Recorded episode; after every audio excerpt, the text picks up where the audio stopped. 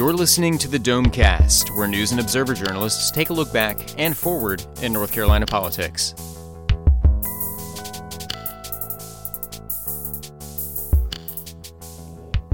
Welcome to Domecast. This is Jordan Schrader, and with me are Craig Jarvis, Colin Campbell, Will Doran, and Lynn Bonner. Uh, we'll talk about the uh, breaking news here today on the uh, healthcare vote in Congress. We'll talk about uh, Governor Roy Cooper's first veto and first veto override. Uh, some news for state employees about their health insurance costs, and uh, as always, HB2. And also, as always, uh, headliner of the week at the end. Um, but let's start just briefly on the uh, the big news of the week out of DC. Um, will the uh, vote on the American Health Care Act has been canceled. And uh, uh, leading up to it, we had a lot of debate, um, including something you fact checked. Uh, yeah. And that was from Representative David Price on the Democratic side. So, what did, uh, first of all, kind of uh, tell us a little bit about what. Uh, what happened this week leading up to the the cancellation of the vote, just briefly, and then what and then what David Price had to say about it. Sure. Yeah, it's always hard to be brief when talking about healthcare yeah. because, as uh, as we have all learned, healthcare is complicated. Um, more than yeah. anyone thought. more than anyone thought. Yeah. Um, but yeah, we uh, you know there had been a lot of back and forth um, between different factions of the Republican Party on you know what different you know people wanted to see. Did we want to repeal Obamacare, replace Obamacare? How do we want to replace it? How do we want to repeal it? Um, and uh, you know, in the meantime, you had uh, Democrats talking about what would happen if we do get rid of Obamacare, and uh, and specifically if we replaced it with the uh, AHCA as they were proposing.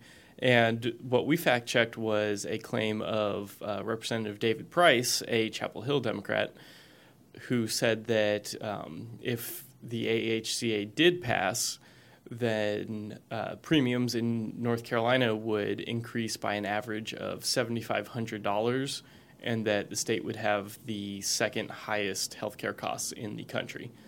Um, we ruled that half true. Um, he got the numbers right. The 7,500 is right. The second highest in the country is right. Um, but he kind of exaggerated uh, in basically the way that he made his claim, who it would affect it wouldn't affect everyone in North Carolina with health insurance. It would only affect people who bought it on the individual market, um, which right now people buying it through the individual market on, uh, of Obamacare is around 560 ish thousand people, uh, which is about 5% of the state's population. Uh, so, uh, gave it a half true because the numbers were right, but uh, maybe the uh, you know the way that he was talking about the impact was a little bit exaggerated. And then, so, oh, go ahead. Well, I was going to say, an hour after we publish our fact check, uh, Republicans announced that we that they're uh, dropping uh, the bill entirely. So I don't, I don't know if uh, you know. Yeah. Right. I don't know if that's a coincidence or not, or you know, if uh, if uh, Paul Ryan was just clicking refresh on politifact.com slash North Carolina, waiting for what we had to say. Um, but uh, either way, the uh, the bill is apparently now uh, dead, and the way they've been talking about this afternoon, obviously it's still pretty fresh, but it, it looks like it's not going to get resurrected for probably quite some time. So it raises an interesting question: Why would this, you know, if assuming they, they maybe come back with some version of this uh, Republican health care bill, why would it affect North Carolina so much uh, more than other states? Yeah, and that was a question that I had. Why, you know, why are our costs already so high, and why would they continue to be even higher? Um, and basically, the answer that I heard from lots of different people is that it's because we're a very rural state. Um, and it kind of gets into just very basic free market principles. Um, in rural areas, there's, you know, not a lot of hospitals. Oftentimes, there's only one hospital for a multi-county region, and so those hospitals can kind of just make insurers pay whatever they want. But in more urban areas, there are many hospitals, many hospital chains, and so there's a lot of competition, and so uh, they can't charge quite as much for insurance because their competitors will undercut them. So in Wake County, for instance, we have the state's uh, lowest uh, healthcare prices, and if you look out in the very far western parts of the state or kind of the southeastern parts of the state, um, like Robeson County, they have much much higher, some of the highest prices in the country actually. Okay. Well, unless anybody else wants to jump in on the uh, federal action, we'll uh, uh, go to the usual uh, topic of state politics. And uh, it was an eventful week. We had Governor Roy Cooper's first veto override. Craig, you covered this. the topic was partisan elections. So now that the veto has been overridden, what is this bill going to do? Well, it's now law. It'll take effect next January, and basically all the judges that you vote for, you'll know what party they're uh, they belong to. Uh, we're talking about Superior Court and District Court judges. Um, some years ago, was it the mid '90s? The Democrats took that uh, took that identifier away from off the ballots. It used to be the case where you could see a D or an R next to the judicial candidate's name, and um, uh, for that was you know for their own benefit. They thought uh, but it, it also uh, was in line with the theory that you shouldn't you should limit political influence in the judiciary anyway. So turning it into a partisan race is not serving the interests of justice. And so those uh, arguments were just flipped this time around, and uh, um, Cooper uh, vetoed it. It was his first veto. The House and the Senate took very little time to override that veto. They had uh, more than enough people to, to accomplish that. You know, so I think that kind of sets the stage for what's ahead. Uh, I, you may recall that uh, Governor Bev Perdue had 19 vetoes in her first two years in office, uh, which coincided with the Republican takeover of the legislature. So we've got that kind of scenario again. So we could see many more of these situations. I would think we'll see quite a few more. Yeah. Um, so do, do, is it clear why Republicans would have thought this would be an advantage to them politically to have uh, partisan affiliation on the ju- ballots for judges? I think that they historically were not electing many judges, and uh, for whatever reason, I mean, a number of judges have, have been in office in, in many parts of the state who you really don't know if they're Democrats or Republicans. They've just, you know, they've done a good job. People reelect them. Uh, so, uh, but some of those people are Democrats. The Republicans are just looking for any advantage they can, uh, as the way the political system works, and so they thought that that you know that would work to their benefit. There's kind of a, a trend they think that uh, if voters see a, an R next to a judge's name, that they'll uh, they'll vote for him.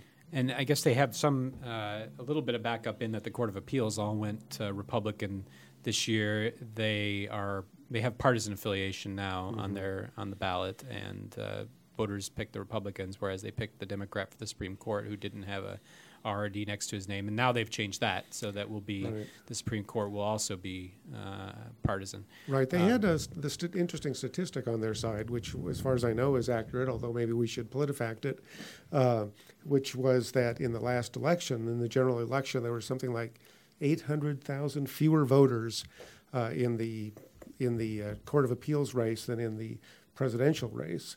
And so people skipped right over the su- uh, Supreme Court races because of that. And uh, anyway, that's that's kind of yeah. I guess gap. you can make the argument that people don't vote in those races because they don't know which party the candidates are. But you can also make the argument people don't vote in those races because they don't care. Uh, right. Somebody goes in, and uh, lots of people probably go into the voting booth and say, I'm here to vote for Donald Trump or Hillary Clinton, and I haven't researched anything else, and I don't really care. So let me check this one name and go home. Yeah, that's absolutely the case. People, I mean, historically, judges have a hard time getting you know rising above the fray to get yeah. there. And North Carolina has really long ballots. Having right. voted in Virginia my first couple years voting, you don't vote for nearly as many things in other states as you do here in North Carolina. Soil and Water Commissioner is you know not a elected position in a lot of places. I imagine. Yeah, I right. think the claim by Representative Burr was that uh, people who jumped over the Supreme Court did end up voting for Court of Appeals. Some number of them did, mm-hmm. and so that was an indication to him that some people were skipping the Supreme Court because it was nonpartisan. Mm-hmm. But um, uh, well, uh, unless there's anything more to say about partisan elections, we can uh, talk a little bit about uh, health premiums for uh, state employees. Uh, Lynn, you wrote about how they're going up. Yes, back to health care. Um, state employees' health plan covers about 650,000 state employees and retirees and teachers and some of their families. Um, traditionally, the state employees health, employee health plan had had a basic plan that um, had no premium. That's going to change next year. Uh, it's going to go up to $25 a month. Another uh, popular plan they call the 80 20 plan. Um, is going to go from a premium that's a low of $15 a month, that's going up to $50 a month. Um, all uh, fairly uh, substantial, uh, well, in uh, maybe in the private sector, not uh, big increases, but for uh, state employees, where for years they uh, had a a um, an option that was available at uh, zero premium. It's it's it was a big deal, and um, some of the groups that represented employees and teachers and retirees came out and told the uh, governing board not to do it. That uh, that it was the wrong approach. Um, we have a new uh, state treasurer who really pushed this hard and passed uh, some of the skepticism um, on the governing board. It passed uh, narrowly, five to four, um, saying that uh, this would help freeze um, some of the other costs associated with healthcare the uh, deductibles and copays for four years, and would freeze the um, the premiums for uh, family coverage for four years, and and help um, uh, steady the the reserve account. Uh, there was something else they did was get rid of another plan, something called the 8515 plan, which some of the uh, some of the board members objected to.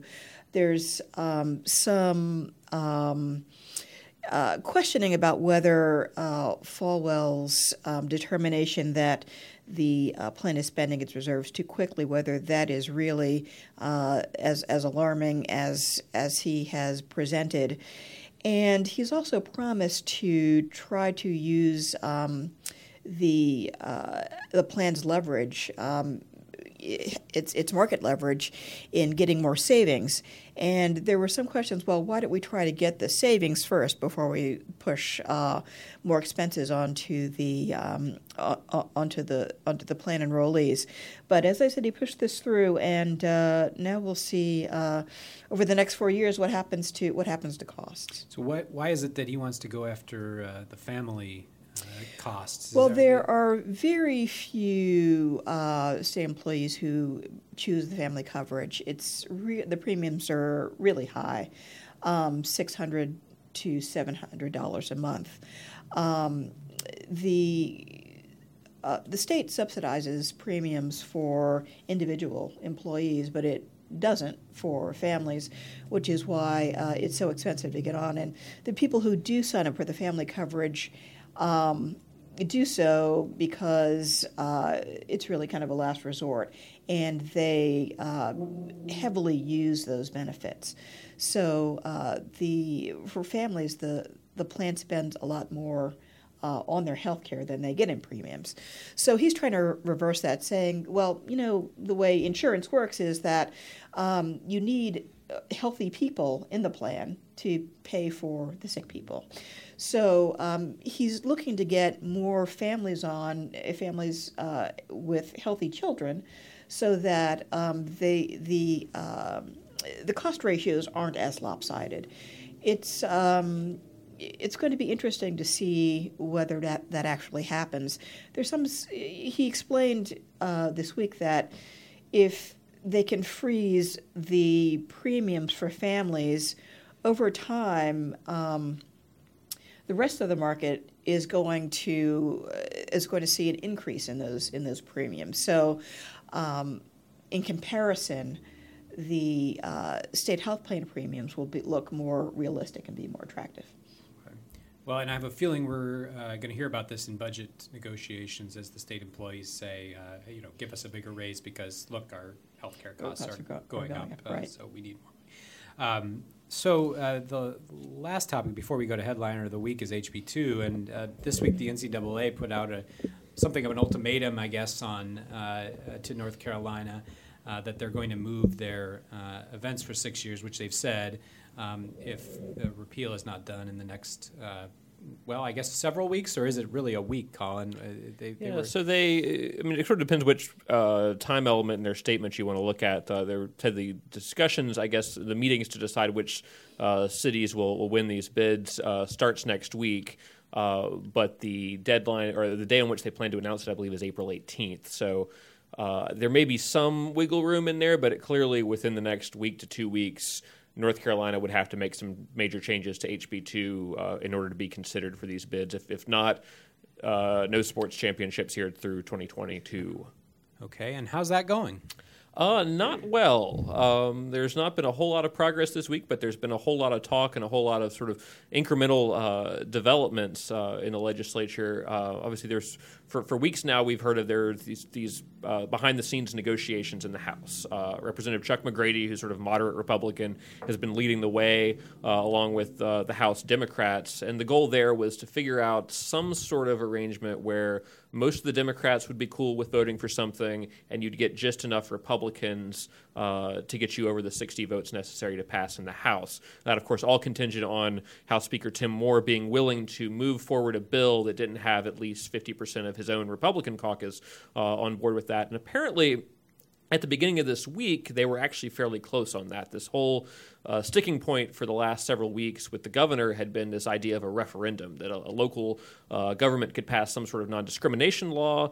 Uh, and if there were folks who were not happy with that, they could petition to uh, get a referendum on the ballot as to whether that law should stay or not. Uh, that was something that was put in there to help get some more Republican votes, but Democrats really didn't like it. They felt like that was a, a referendum on civil rights, I think was how they put it. Uh, and so they found some sort of compromise on that where you would be able to have this referendum provision, but it would go away after January 2019. So it's sort of a, a way of softening that referendum so that Democrats could get on board. And according to Darren Jackson, the House Democratic leader, uh, that was able to get him about 40 Democrats on board at the beginning of this week. Uh, and as of Monday, they had just enough Republicans. So there was talk that they were actually going to move the bill, start a committee process, uh, and, and see if they could make that work. Apparently, over the course of the week, Republican support, uh, according to Chuck McGrady, started to dry up for that, um, and it didn't have the votes, according to the uh, House Speaker Tim Moore, uh, by Thursday that it would have needed to move forward. So instead, uh, the Democrats are pretty much cut out of the process now as far as negotiations on how to proceed with dealing with House Bill 2. Uh, the plan now, according to House Speaker Tim Moore, is that he's working with Senate Leader Phil Berger, uh, and they're talking within the Republican caucus, trying to find something that enough Republicans can agree to do, even if all the Democrats are opposed to it, that would make some changes to House Bill 2 what they hope would be enough to satisfy some of the concerns of the business community. Uh, Speaker Moore said this week that uh, apparently there are some folks in the business community he's talked to who are having uh, second thoughts about, um, I think he referred to it as buyer's remorse about their boycotts of, of North Carolina. Uh, he wouldn't say which companies or whether there were any of the sports leagues that were, were involved in that, um, so it's, it's unclear exactly who he's talking about. Uh, but their idea is that they want to make some tweaks to House Bill 2 uh, that could have that impact, uh, but it really is not a substantial.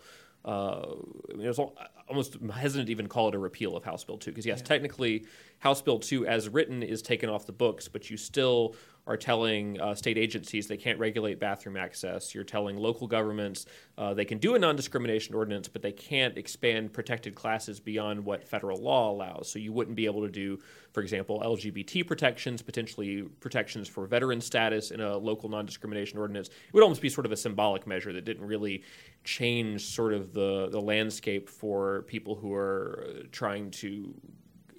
Fight somebody on a issue of discrimination. And so, if that got out of the House, presumably it would just be with Republicans. Yeah. So the idea was there. They, you know, they've they've got a supermajority of Republicans. So if they can get most of the Republicans on board, then they've got the votes to pass it, even if all the Democrats vote no, which is what Darren Jackson is telling me is, is likely to happen. The Democrats do not like this uh, proposal. They feel like it's it's pretty much just extending House Bill 2 and, and sort of throwing a new name on it. Um, would, would, they be able to override a veto if Governor That's Cooper the question, um, because there, uh, up until now, there have been uh, a, a, sizable number of Republicans, both in the House and the Senate, who are from very rural, very conservative districts. They're happy with House Bill 2. Uh, they don't see any reason to change it at all. And even though uh, this has this conscience protection provision that's been referred to by some people as RFRA or RFRA light, um, that would allow you to sue the government for infringing on your constitutional rights, which uh, some people are concerned would uh, allow, for example, businesses to discriminate uh, against people on the, the basis of uh, religious belief. Um, it's, it's unclear whether that would get some of these conservative Republicans to sign on board to this because it is, uh, they'd have to still go back to their constituents, and, and some of them may say, well, why did you repeal House Bill 2? This was a, a great law for, for privacy and safety, would be the argument. Um, and so I think you may lose some of those people. Uh, so if that happens, then what you end up with is a bill that may pass the House and Senate by a narrow majority gets vetoed by Governor Roy Cooper and then doesn't go anywhere from there because they might not have the votes to override. But then politically, they would then be able to say, hey, we tried, but Roy Cooper is not willing to go along, and we really think you should blame him for the fact that we still don't have sports, that we still have House Bill 2. But politically, that's not going to help anybody, really. I mean, it's they're, they're, they're, they're trying to put a spin on it like we tried, but really it just seems like they're trying to compromise an uncompromisable dilemma right now. They're trying to add on all these things that will help conservative Republicans, which every one of them is, is a no go with the Democrats. And the fundamental issue is the bathroom access and local discrimination ordinances.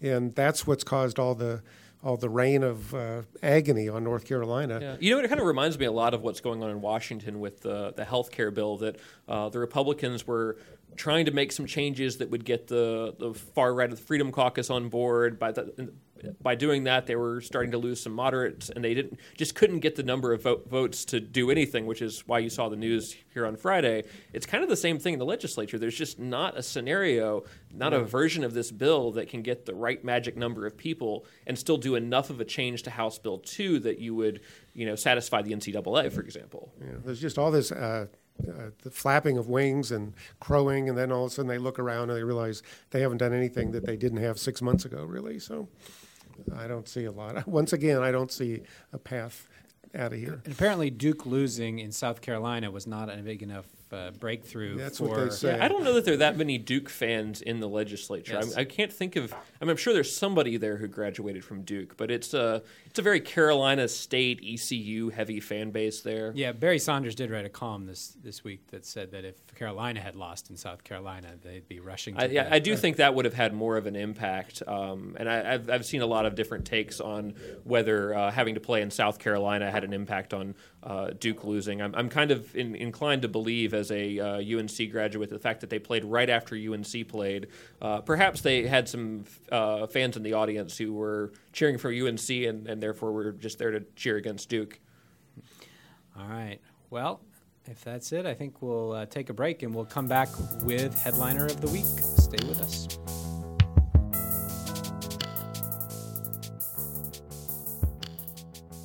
Today, my new dad threw a barbecue. I burnt everything. And then we played catch. I broke Mr. Lewis's window.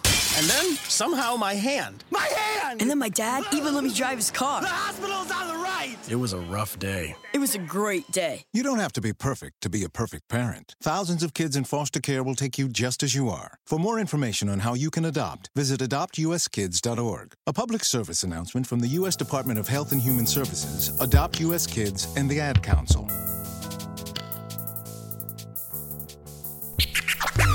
Who is your headliner of the week? Who is your headliner of the week? Who is your headliner of the week?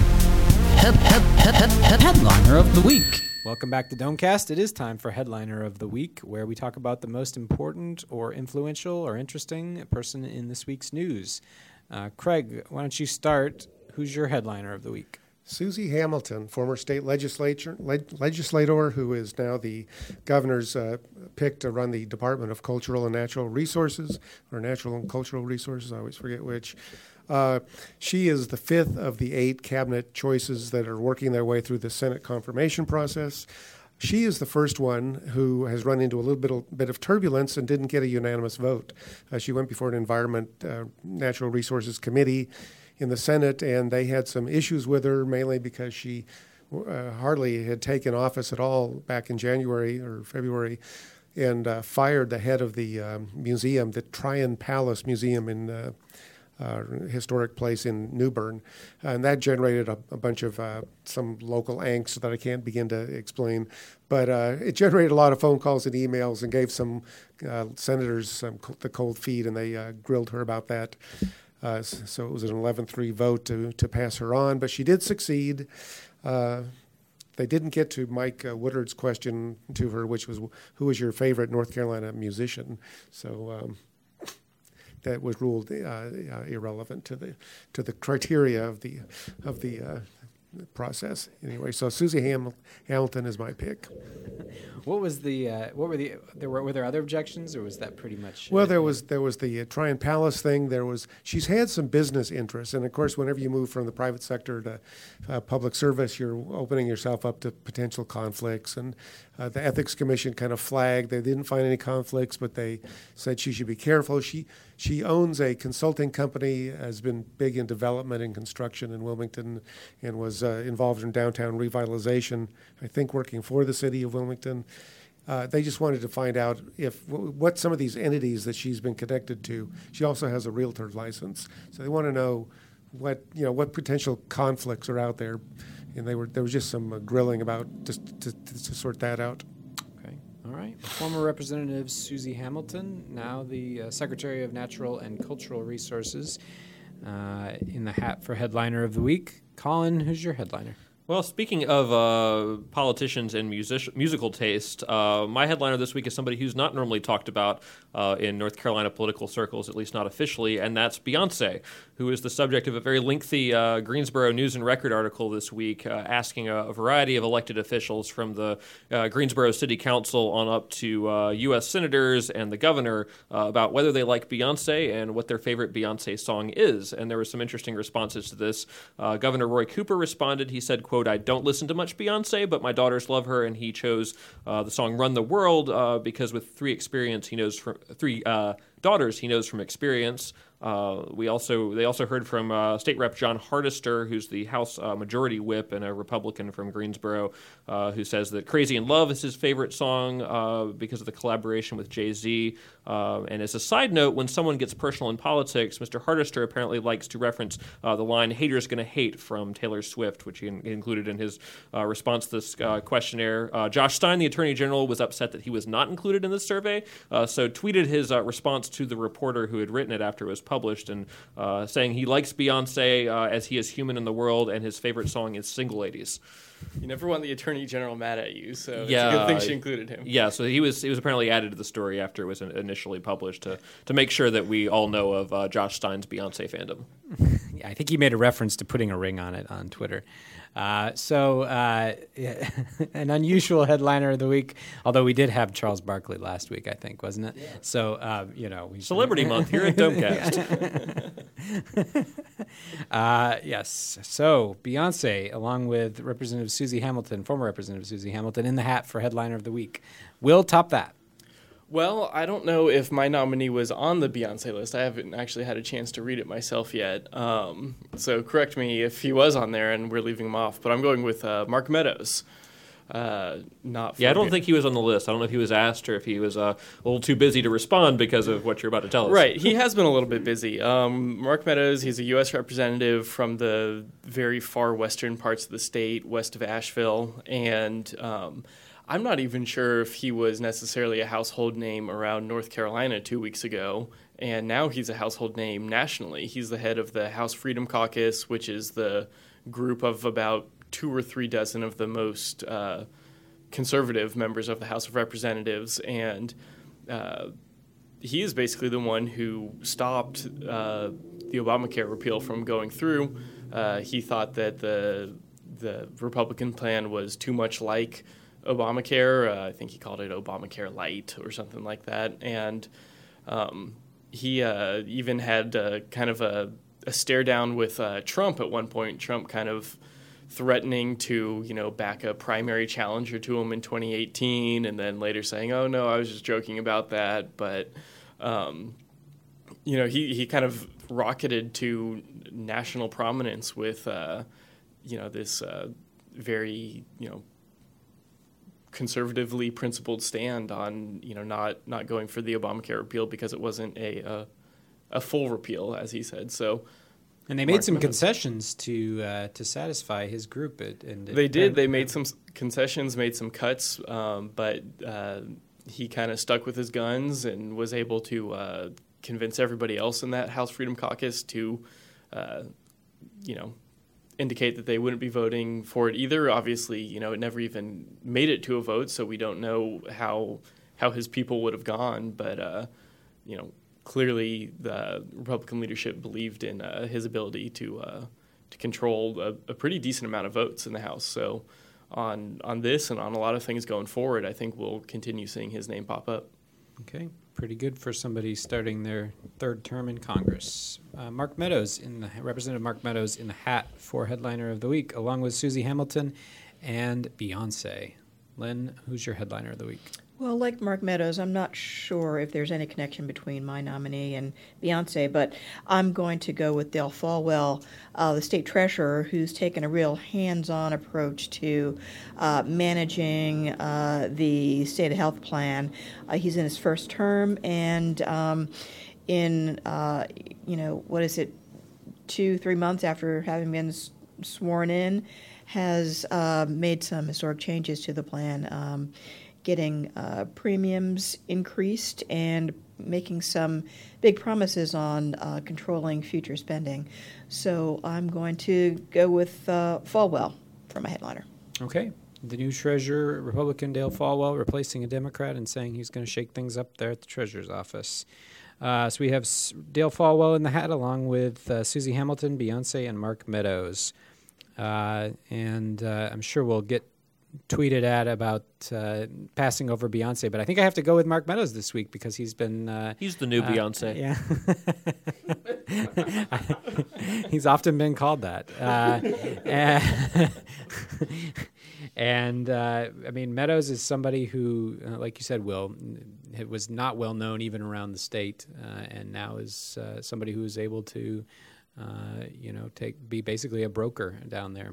Uh, so uh, Representative Mark Meadows is this week's headliner of the week. And that's it for Domecast. On behalf of Lynn Bonner, Will Doran, Colin Campbell, and Craig Jarvis, I'm Jordan Schrader. Thanks a lot for listening. Catch us next week.